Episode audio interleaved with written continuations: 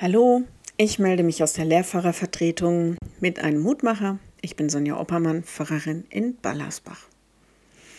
Kennst du das, wenn kleine Kinder ihre Muskeln zeigen? Ich bin so stark.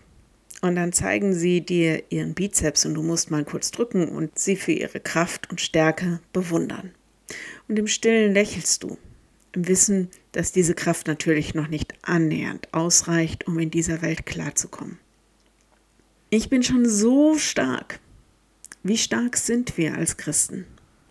Manchmal kommt mir das so vor, als wären wir wie kleine Kinder, die ihre Muskeln spielen lassen, und wir wollen gelobt werden.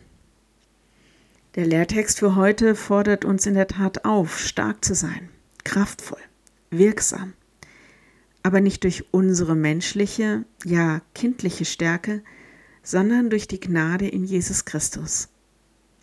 Paulus schreibt an Timotheus, so sei nun stark, mein Kind, durch die Gnade in Christus Jesus. 2. Timotheus 2.1. Was heißt das? Dass in der Verbundenheit mit diesem Jesus Christus, in Glaube, Vertrauen, Nachfolgen, eine Kraft in uns steckt, die uns tatsächlich stark macht, den Herausforderungen und Krisen zu begegnen, die uns wirksam macht, Gutes zu tun, da zu wirken, wo wir gebraucht werden, die uns mutig macht, die anpacken lässt.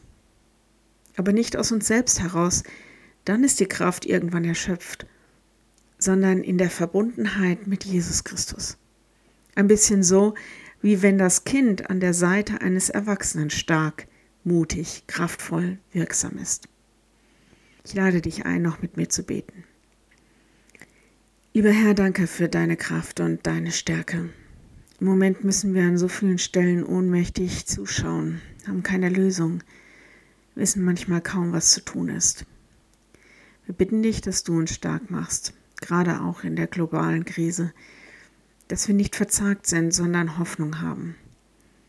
Wir bitten dich für alle, die in besonderer Weise Kraft und Stärke brauchen, für alle, die in irgendeiner Weise Menschen zu Hilfe kommen, in dem einen oder anderen Dienst als Freunde und Nachbarn, aber auch weil sie in ihrem Beruf ausgebildet sind, zu helfen.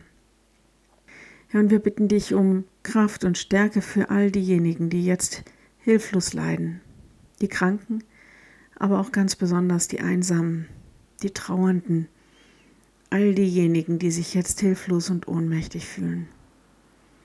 Herr unser Gott, sei du unsere Stärke. Amen. Morgen wieder ein neuer Mutmacher. Bis dahin, bleib behütet. Tschüss.